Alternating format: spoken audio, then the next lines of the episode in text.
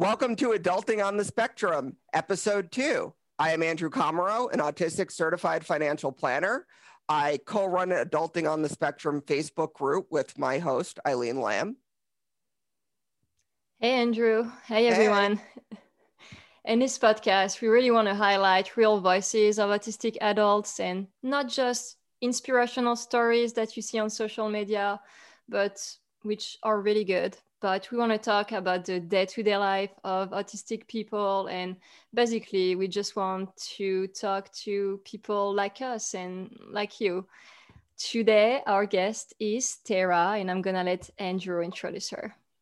Uh, Tara Cunningham is the CEO of Beyond Impact, a Ashoka fellow. Ashoka. An Ashoka. an internationally recognized award winning neurodivergent CEO and social entrepreneur working for people with disabilities. If you don't know who she is, you'll know her work. In 2017, she began working the CEO of Special Specialisterne, where she helped major companies launch their autism at work initiatives. Thank you for coming today, Tara. You're very welcome. Thanks for asking me to come on. Absolutely. Hey, Tara. Thanks for being here. Uh, we start our podcast by asking this question to everyone because we think it's important. You know, there are differences in how autistic people like to identify uh, person first language, identity first. So, what do you prefer? And also, do you have any pronoun preferences? Well, thank you for that. Um, I uh, don't walk around with a big sign that says, Hi, my name is Tara and I have autism. Um, I spent my life with uh, depression and anxiety and was only diagnosed with autism by my autistic uh, peers when I started doing the Autism at Work work uh, which was then certified by um, my psychiatrist and counselors who were like, uh, yeah. so um, um, uh, it also, uh, my husband was also like, yeah, but you're not going to use that as an excuse either. um, so, uh, what do I like to be called? I don't care if it's uh, autistic person, woman with autism, person with a disability, it doesn't actually matter to me. Uh, disability without context is truly meaningless. Um, so, uh, and I really believe, and I say this all the time, and it gets me in trouble. If we're having a conversation about what to call it, what to call me, we are having the absolute wrong conversation. Uh, my pronouns are she, her, and hers. And thank you for taking that into consideration. Of course. So we want to ask what is a question that you don't get asked often enough that you wish people would ask of you? You're, you're a wealth of information and, and knowledge. What do you wish people would ask? How do we stop disability being the first thing that is categorized for students when they're in this in the system. I was diagnosed when I was 45. I'm 46 now. I know I don't look a day of it, but I, uh, but if I was seven and I had an autistic label, I would have spent my entire education learning about the things that I can't do. My parents would be telling, be told what I was not going to be able to achieve. I would have to convince people that I could drive uh, all of these things happen because of a label. And I believe that uh, if schools took each individual student, disabled or not, at their face value, what is their strengths? What are their passions? What are the skills? What is going to make that student have a meaningful life? We would not have a tenth of the problems we have today. I so in short, Oh, sorry. Yeah. Go for it, Andrew. No, so like in short, just assume competence. Of course. I, I always yeah, assume always. competence. We, the it's the most infuriating thing is if you watch some here's a really ridiculous fact. In malls, uh, children get kidnapped all the time, you know, and um, the easiest way to kidnap a child is to drug them up, stick them in a wheelchair, and wheel them out of the mall in plain sight. We've all been told don't stare at the wheelchair, don't stare at the person in the wheelchair. And because we are told to avoid disability, don't look, don't look, don't stare, kids get kidnapped. Now, if you're in a wheelchair, the person who's pushing your wheelchair will be the person who has the questions directed to them, not the person in the wheelchair. These are ridiculous stereotypes that if you have something that's missing or that's not normal, that they're you're incapable of being able to be productive or useful or answer a simple question of which ice cream would you like? you know, it's it's quite extraordinary. So back to what you said, assume competence. People really need to start doing that. Um, people need to stop being afraid of disability. They need to stop being afraid of autism. There's nothing to be afraid of. And unfortunately, there was this movement in the beginning, it was this, oh, an epidemic, and all these terrible words were used when it was just finally being identified that people think neurologically different. And that's all it is. And if we can harvest and harness that talent of that different way of looking at things, then we are able to progress as society.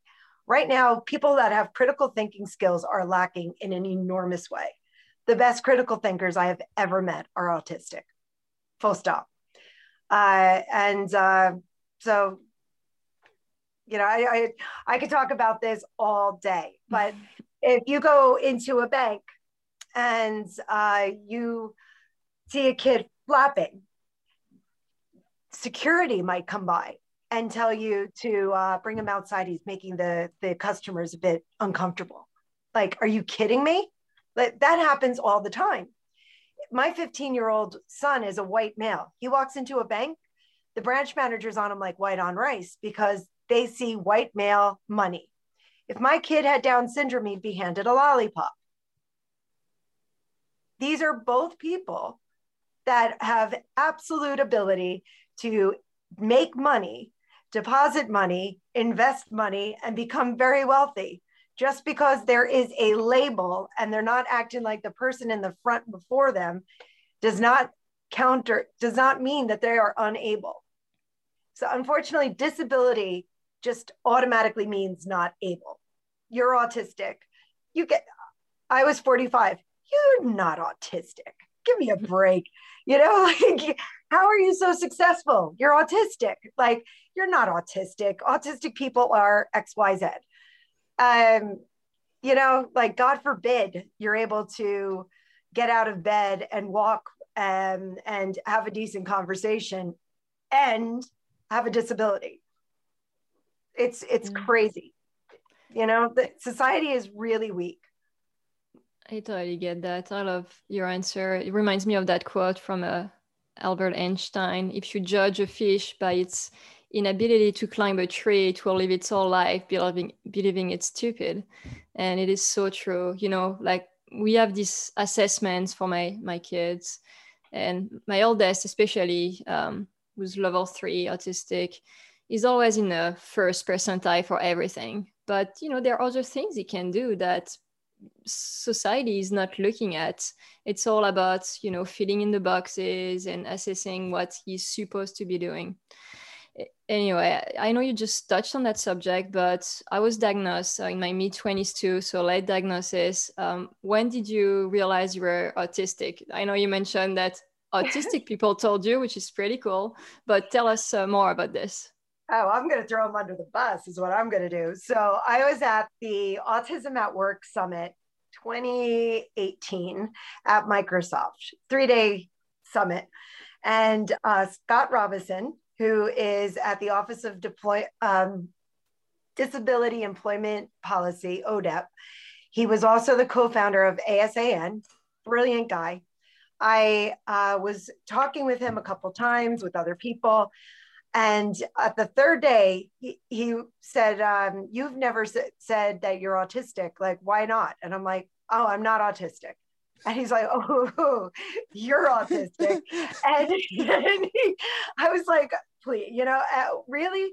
And he said, I remember two days ago, you were sitting over there and you got up and moved. Why? And I was like, Oh, there was a sound. It was driving me freaking crazy. I couldn't listen to the woman. And he's like.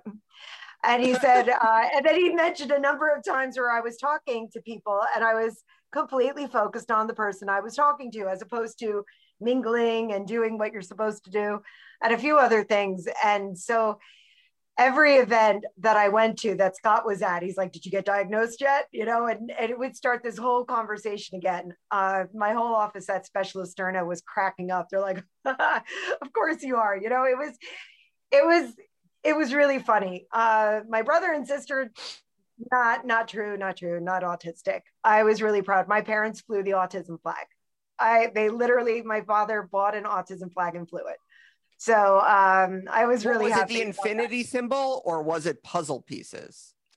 They bought the puzzle piece. They okay. bought the puzzle piece. Now I didn't yell at them because I didn't yell at them. Like they were they were trying to be supportive and they didn't know the intricacies of all of that, you know, but they equate autism with the puzzle piece. And which is considering their daughter has worked in disability for 20 years and that's all i ever talk about uh, they um, they still do that it's what is in the the popular uh, communities it's what people think and see and it's what they feel it's on cars. And it's like if we could just find the so i try to look at the puzzle piece uh, instead of it being a negative that needs to disappear. Um, uh, especially like you know my parents they were darling i was so happy they did that you know like but um it's going back to what i said originally you know how we are all about if there a person is a disability has a disability it's about what they can't do and so if people use the puzzle piece to figure out what's the thing they can do if that's an easy visual for people to fix their mental state about what they think autism is, there's no harm in that. You know, um, I would I prefer that it never existed?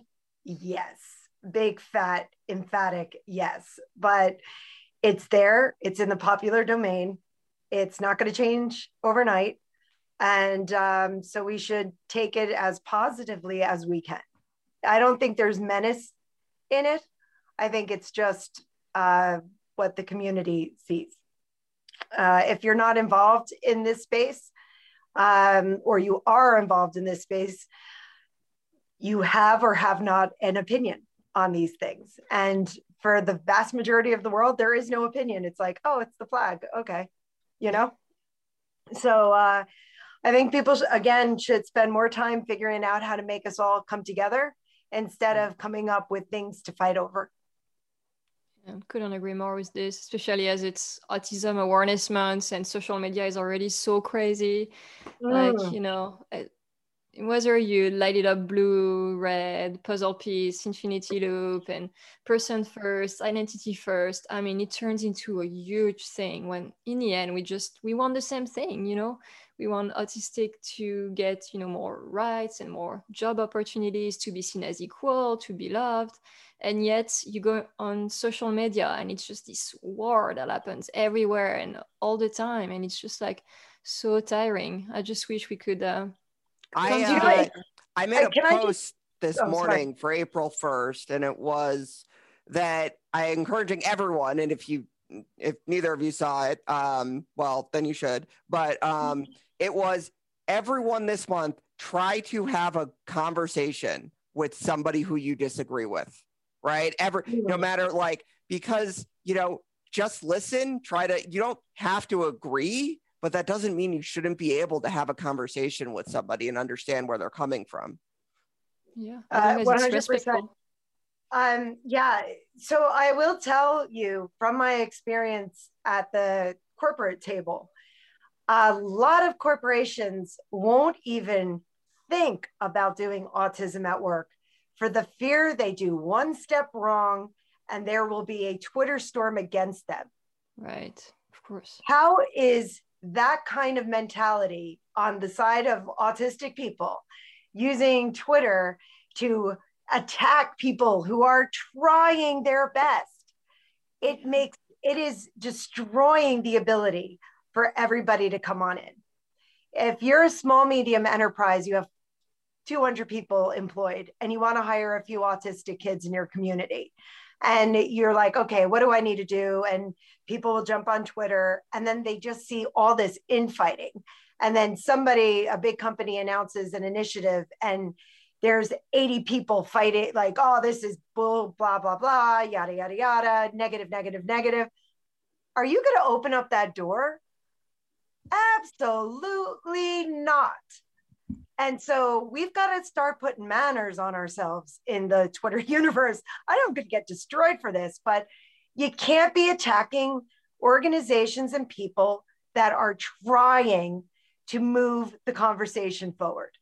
If you do, we are going to be stuck in Rain Man forever. And that is the God's honest truth.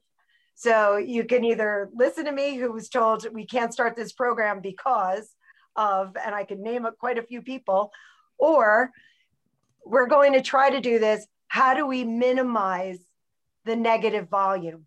That's the other question. So, so you're, so you're, so CEOs. They again, that's what you did. You spoke to them, right? You, your job was to get. I them didn't to work with checks. CEOs. Well, I didn't sorry, big companies. CEOs. Okay, yeah. But the big companies, yeah. you wanted them to write you the big checks, right? To consult and do this, and it was the people on Twitter that they were just afraid of the backlash. That even though they knew this would be good money for them, you know that you know it just wasn't worth it and it's a risk. So, so it's yeah. it's not the, the companies themselves but there's a whole department in corporations that do risk assessment. And every time a new initiative comes in risk comes in the door risk and compliance. And risk throws up tons of red flags because of these micro fights that we have in the twitterverse. And that's where it dies you can have CEOs that want to do this. You can have teams that want to do this.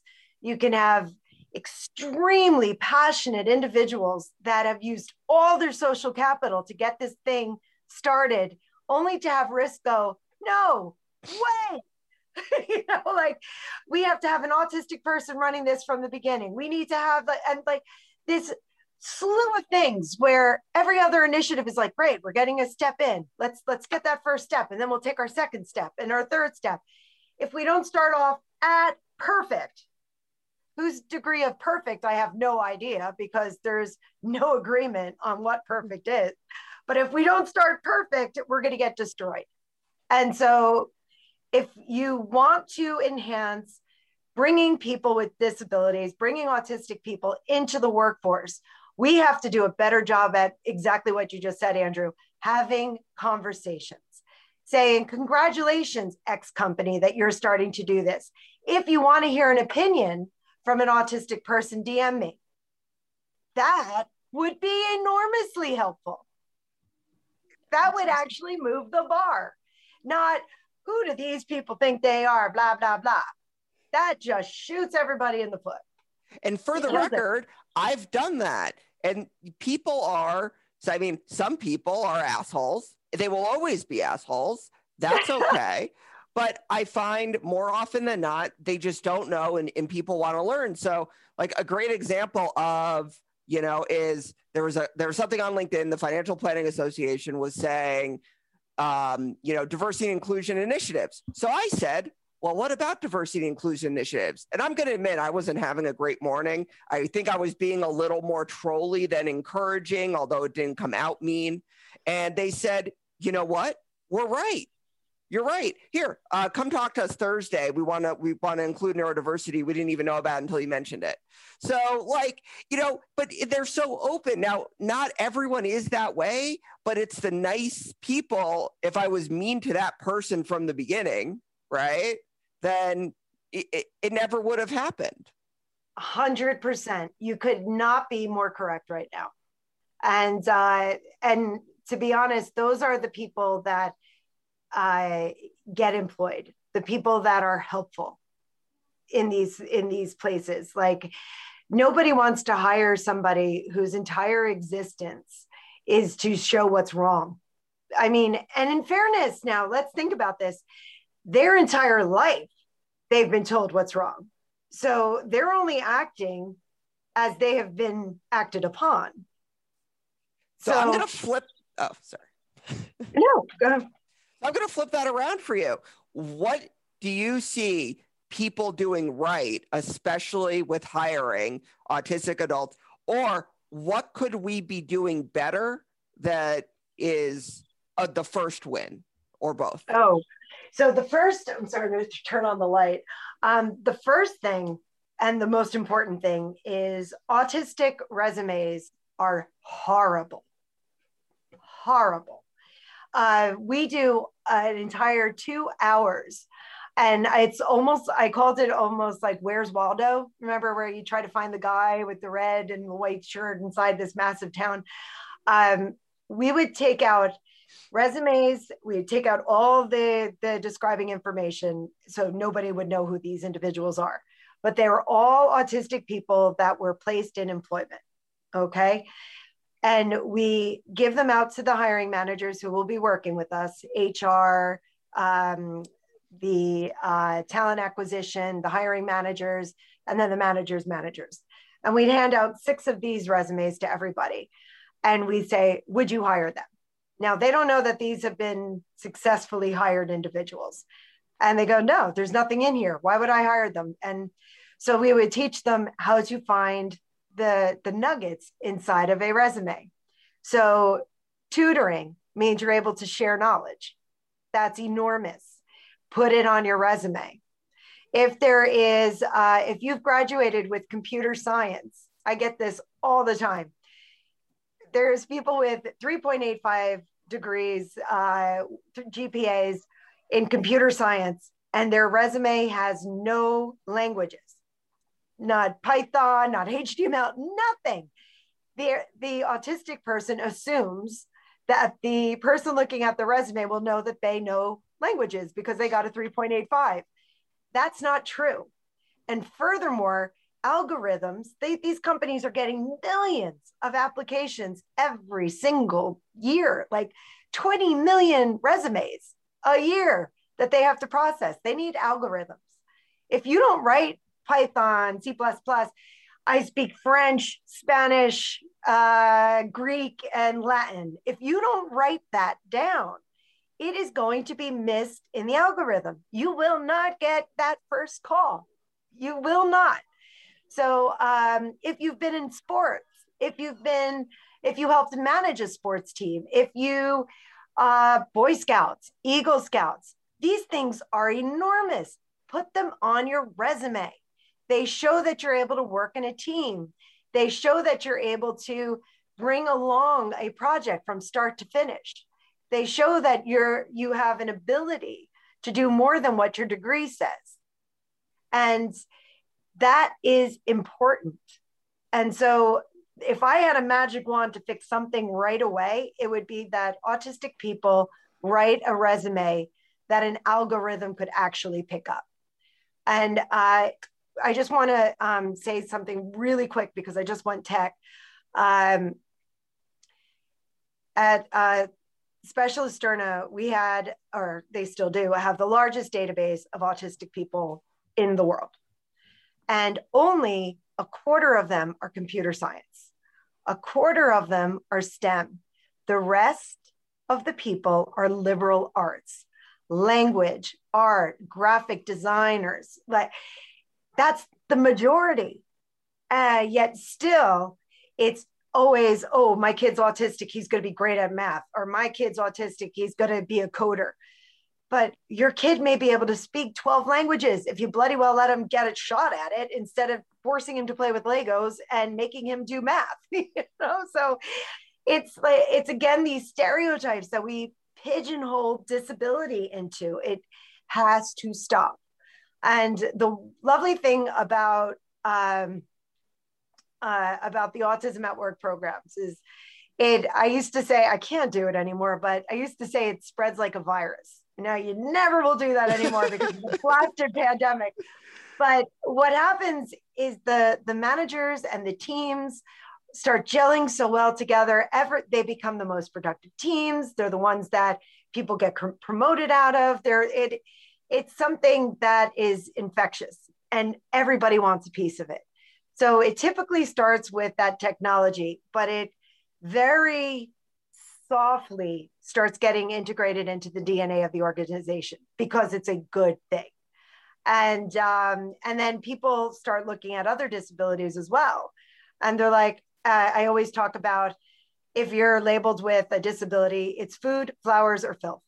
Those are the three places you're going to wind up, and that's disgraceful. These are analog old jobs that are going to be a thing of the past we need to equip our students today with the technology and the resources so that they can participate in the jobs of today and the future. If we keep keeping them in old mechanisms like like learning how to do it's crazy what people are doing like needs to stop it absolutely that kind of mentality needs to stop so yeah. I, I agree with you there. We tend to put autistic people in in in boxes. Like, oh, autistic, you're good at math, and it's not true for everyone. Like, for mm-hmm. instance, I'm terrible at math, but I'm good with languages. My first language is French, as everyone can probably hear, and mm-hmm. we just, you know, need to be given the opportunity to choose what and that kind of that's kind of what you were saying about how you grew up neurotypical so really you didn't have that experience of oh we're gonna push you in that box because you have a label. And in a way it's good not to have the label for that uh, for that reason because everyone kind of set you up to the same expectations as everyone else right? Mm-hmm. I, I try to think about how my life would have been different. I look back i'm horrendous at math. And i can't take I'll, I'll come out on the record on this. My sat score was a 790. that basically means I wrote my name. And, uh, but I was almost a straight, I was a 3.85 in my major and a 365 overall at Rutgers. But my SAT score was horrendous because I can't choose between four things. Like multiple choice does not work for me. I want to argue. I just want to argue the point. so uh, when I was in college, I wanted to minor in psychology, but the tests are all multiple choice. So my first two tests, I I got a C in one and I failed another. And I was bawling. I was crying so much. And my abnormal psych teacher, I went over to him and I'm like, I can't choose. I just can't choose. Oh. And he's like, All right, explain how you did, how you came up with this one. And I explained why each one of the four were absolutely potentially the correct answer. And he was astonished and he's like, all right, you can write your, you could do essays tomorrow morning, 8 a.m. The TA will do. And I was able to write essays for this guy. I love him, but my brain doesn't work like that.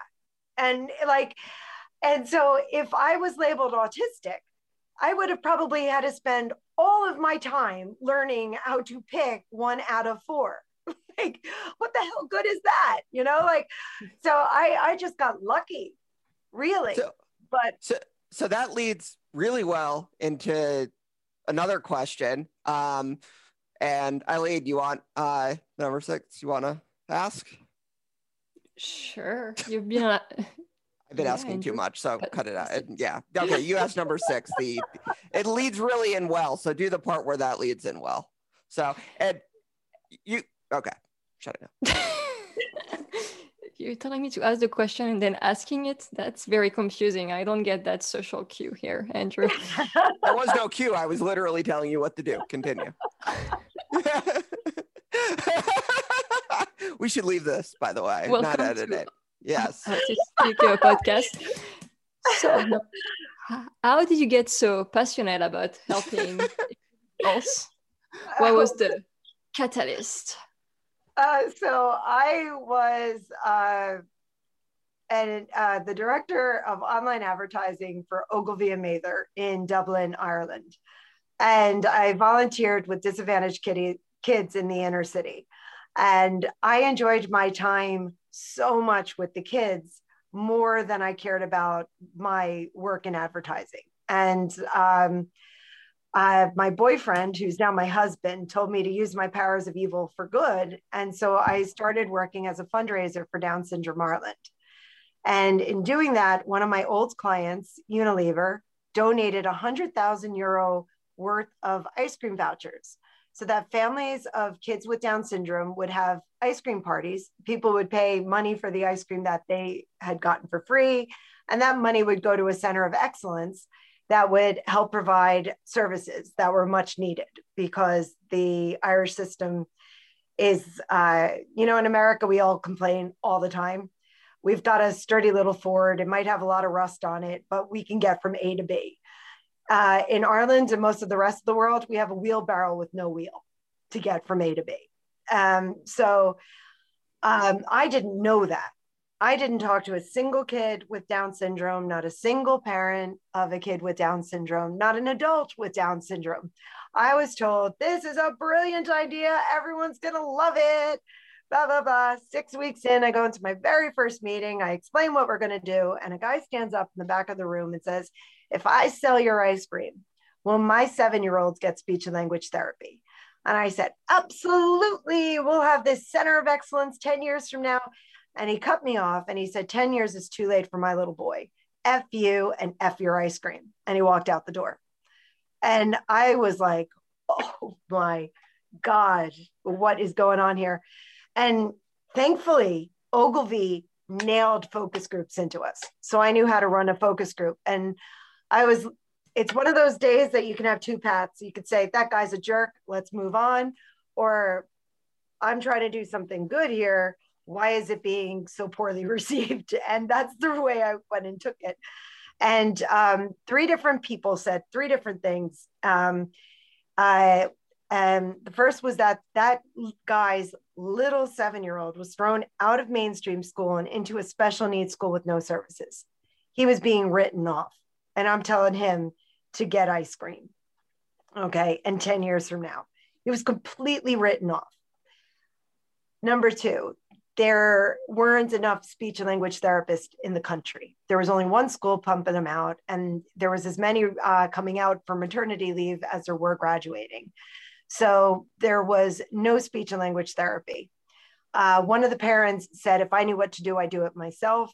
Another parent said, why don't we do groups? And the other said, oh, well, you can't do groups because my little Billy can speak, but your Mary can't, you know, so you can't do groups. Um, and the next, so I was just floored. So the next day I was driving uh, my husband's uh, boyfriend down to a place called um, uh, Clon, I, I can't remember the heck. I have dysnomia too. I can't remember names. I was bringing him down south in Ireland for uh, a drive. And I said, somebody's got to do something to help these kids. And he goes, well, why don't you? And I was like, what the hell am I supposed to do? And he said, Your Tara J list didn't figure it out. And I was like, and for the rest of the drive, I was quiet and I was thinking about all these things. And um, it was the the running joke forever was that it was such a drain on our finances and me personally. Like I nearly died because of this thing. And my husband always says it was worth it for those two hours of blissful quiet. but I wound up I wound up inventing what became Ireland's first best practice in speech and language therapy, where we trained parents how to become their child's primary speech therapist. Um, and it worked for kids with autism to kids with cerebral palsy and Down syndrome. Uh, all the groups liked me because we wouldn't allow for politics. Politics, if you only ABA, only ABA. You don't want to come here because the group that your kid might wind up into won't be ABA. You know, so like leave your politics and all the things you know outside of this door. You could know them afterwards. When you come in here, we're here to learn a number of skills that are going to help you, your child, and the group that you're in. And um, so it wounds up, we worked with over a thousand kids over 400 of which were told they would never speak. Uh, again, um, those parents uh, probably look back on with fondness of the days where they couldn't because they don't shut up once they start talking. And a lot of my kids they're they're grown now and they've got jobs my my release kids uh, uh, it was it was extraordinary and it showed that if you focus on building skills that will work for the child and work for the family you can move you can go forward you can progress you can have people that are pro aba and anti aba in the same room and the earth won't stop spinning it's quite extraordinary. Uh, people love their children. They do their best for their children. They are looking for answers for their children. And the God's honest truth is there is no silver bullet. If there was, the person would have a Nobel Peace Prize and they'd have more money than Bill Gates or Bezos or whoever. It doesn't exist. And it doesn't exist because every single person is an individual. You take con- disability without context and you're at nothing. So everybody needs to just take it down a level, think about what you are trying to do, think about what your child's school or if you're a student, what you want. What is the meaningful life of the person with the disability? what will make them happy. And if it's folding shirts, fantastic. If it's learning 12 languages, fantastic. If it's cleaning houses, wonderful. If it's um, starting uh, financial inclusion for people with disabilities, because that's never been done before, wonderful. Like, what will make you happy? And then, as a parent and as that individual, work towards that goal. That's what I do with my neurotypical kids. What will make you happy? What can I do to help you figure out what you want to do with your life? When you have a disability, everybody's figuring that out for you. And guess what? Nobody knows except for the individual. So if we could just get down to the person and what they need to be successful, no matter what that word means to that individual, that's our job. And as a society, we need to support that individual in their journey. We need to stop putting up barriers, stop thinking about stereotypes. We need to just take everybody as they are at face value and try to help them achieve what they want to achieve in life. And, and from what you're saying and what you've been saying, and correct me if I'm wrong, and I know you will because we've you know spoken before. Um, so, but that is it seems like the people who are holding us back are are us in a lot of ways, right? Like oh, yeah. we're holding ourselves back, but and we don't we're we're not seeing it. So yeah, yeah, and eh, but everybody does that to themselves, hmm. except the autistic population is very, and this is because we're that's what we are. We're black and white, and it's yes or no. It's like you know, in Stranger Things, the upside down, like, you know, it's, um, it's, and it's the passion that the community has when they're, when it, they may be shooting themselves in the foot, but that passion, if it was harnessed correctly, could literally change the world. So, like, my advice would be before you attack somebody for a belief or for trying something new or um, for doing something that didn't turn out to be what you thought it was going to be. Guess what? That's life. Like nothing, you don't go from A to Z in a straight line. Life is like this. And so we have to forgive people for making mistakes. We have to forgive people for having thoughts in the past that they're making amends for now if they're honest about making amends, we need to move on. We need to accept that. Um, it's it's we could do so much. The uh, the autistic population in this in this world, like you know, some people say it's a deviation from the norm and it's a disability. And then others could look at it as the natural progression of the way brains are going to be in the future.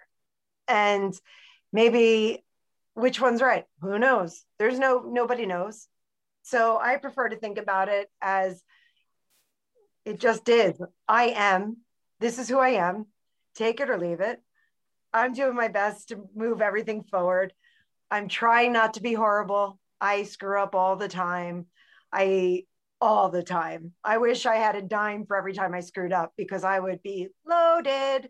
Uh, but like, if you could admit you made a mistake, if you could dial it down a bit, we'll be able to get so much more done.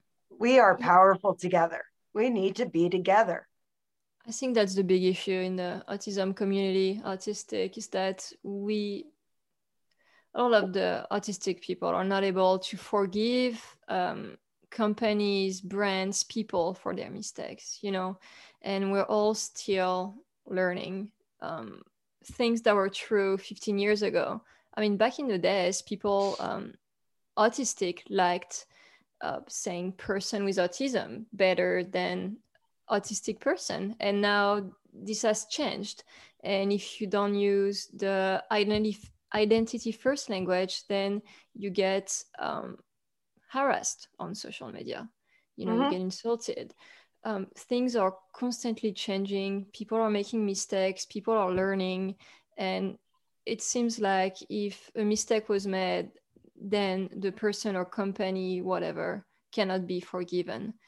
And it's true that as autistic people, we have this black and white way of thinking. And I know that personally, that's something I'm trying so hard to um, to work on. It's like therapy is literally that thing for me. Is like, okay, so this person said that you don't agree with it, but you know what?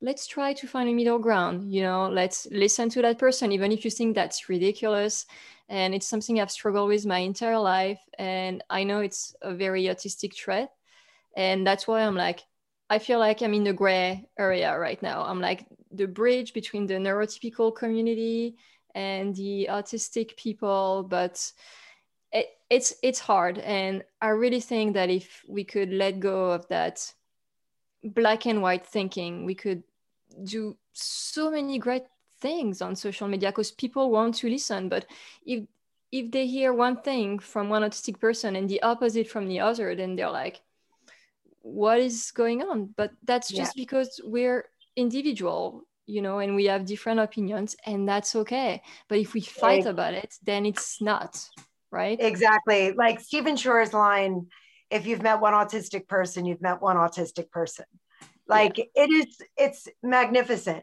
because you don't look at uh, every. Um, well, actually, people do, and that's why this world's so screwed up. Everybody's got these like, this person is this color, so that means this, or this person is trans, so that means this. Like, how about that's a person and they're in my my world and how do they fit in my world and how can i become a better person because they're in my world. Full stop. Like that's as much as we should care.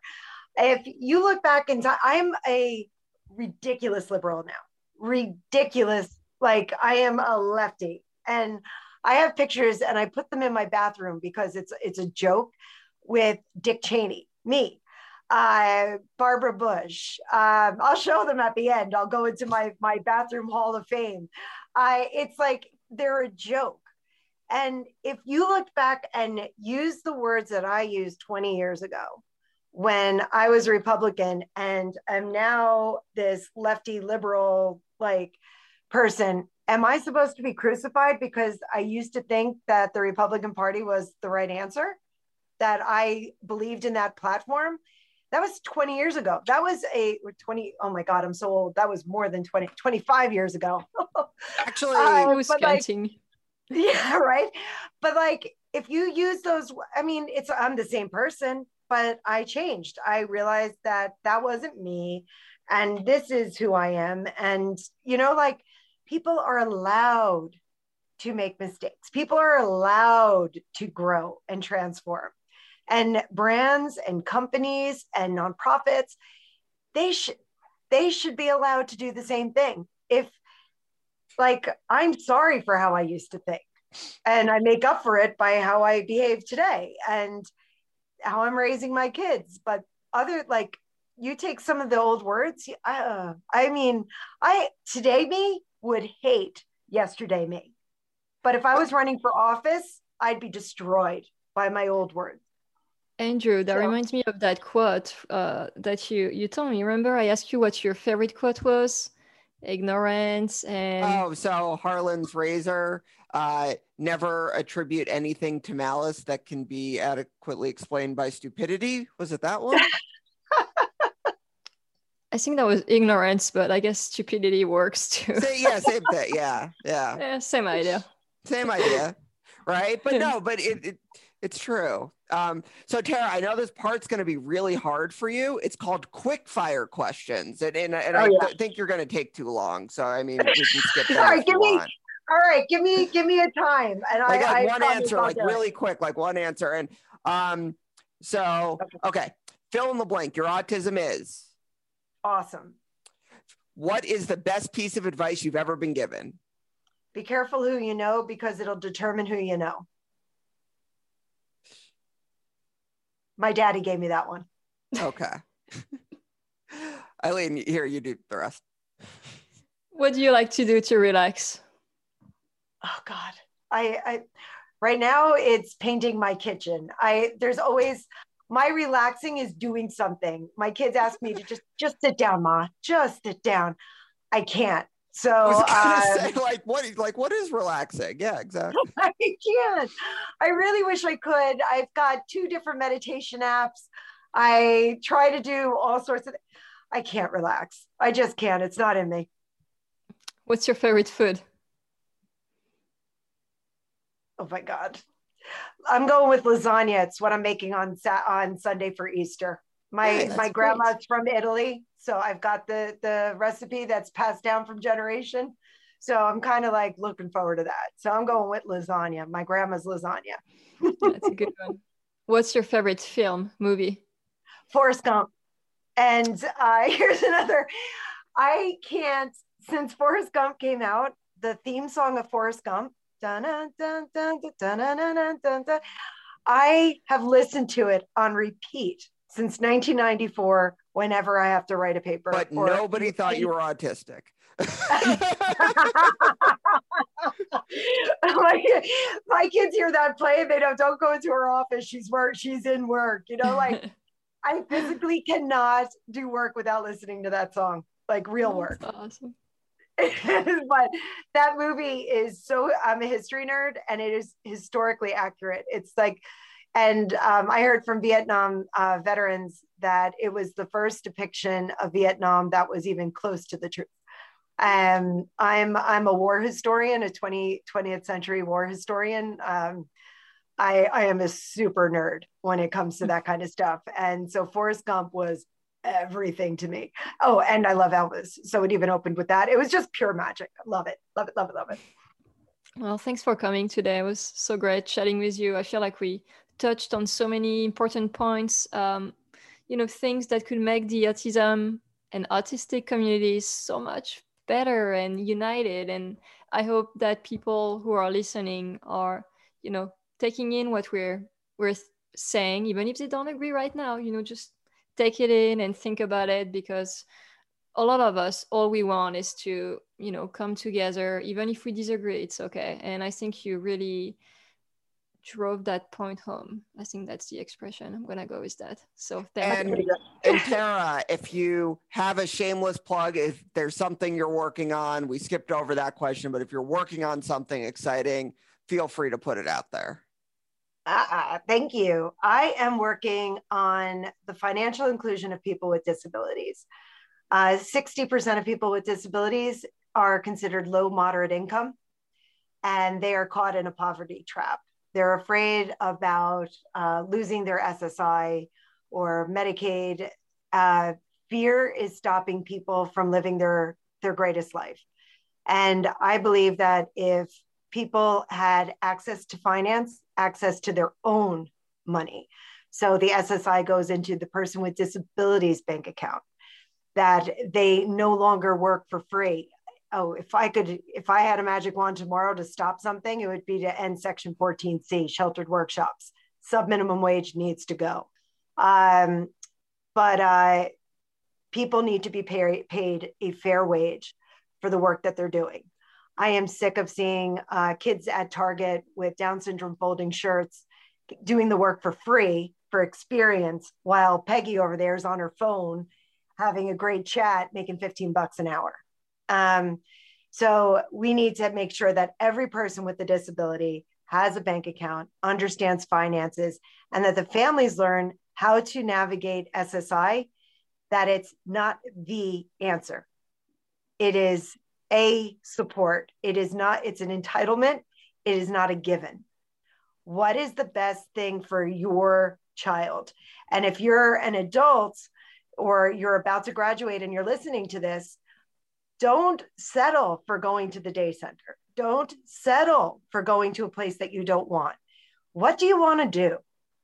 And make sure the people around you know what you want to do so that they can help support you. You might have spent an entire lifetime being told what you're going to do and be devoid of choice. It's your life. You have a choice.